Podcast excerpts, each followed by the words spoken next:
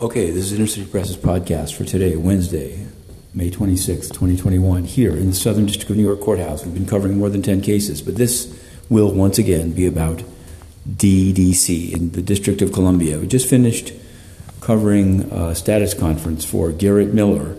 He's detained. He's been detained for four and a half months. Now, the Assistant U.S. Attorney, Ms. Kelly, said that they're preparing a plea agreement, but a plea offer but it's difficult because it has to be consistent. There's more than 400 defendants and give them 45 days. Uh, Judge Nichols, to his credit, said that would be too long. Miller's lawyer wanted just a week.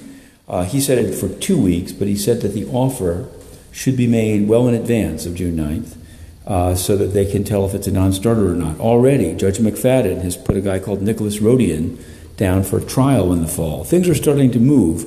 Haven't yet seen what these plea offers will be, uh, and Miller's lawyer was saying it's not a complicated case as to him. He's not joined with anyone else. Um, so things are starting to, uh, there's been a lot of kind of uh, very routinized things, but just as the government revs up and says they have to hold back and give, give all this discovery, Miller's lawyer said we don't want to wait anymore for discovery and we have a speedy trial right, 70 days from first presentment. So that's that. Here in the Southern District of New York, there's this interesting case called U.S. versus Rulis Pierre. He's a gentleman, a Haitian American from Nanuet, um, who, among other things, lured people into investing into a uh, Planet Wings franchise and some offers of uh, 20% returns every two months. Anyway, there's a closing arguments for today, and there'll be a verdict soon.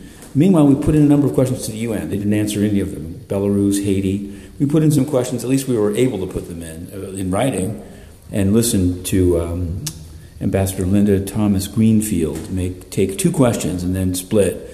Um, our question was about Haiti and uh, things unilaterally made uh, about an intelligence agency and an anti-terrorism law. Anyway, the UN system is corrupt, but we're going to continue to push to be readmitted and to cover it, as well as here, the courts.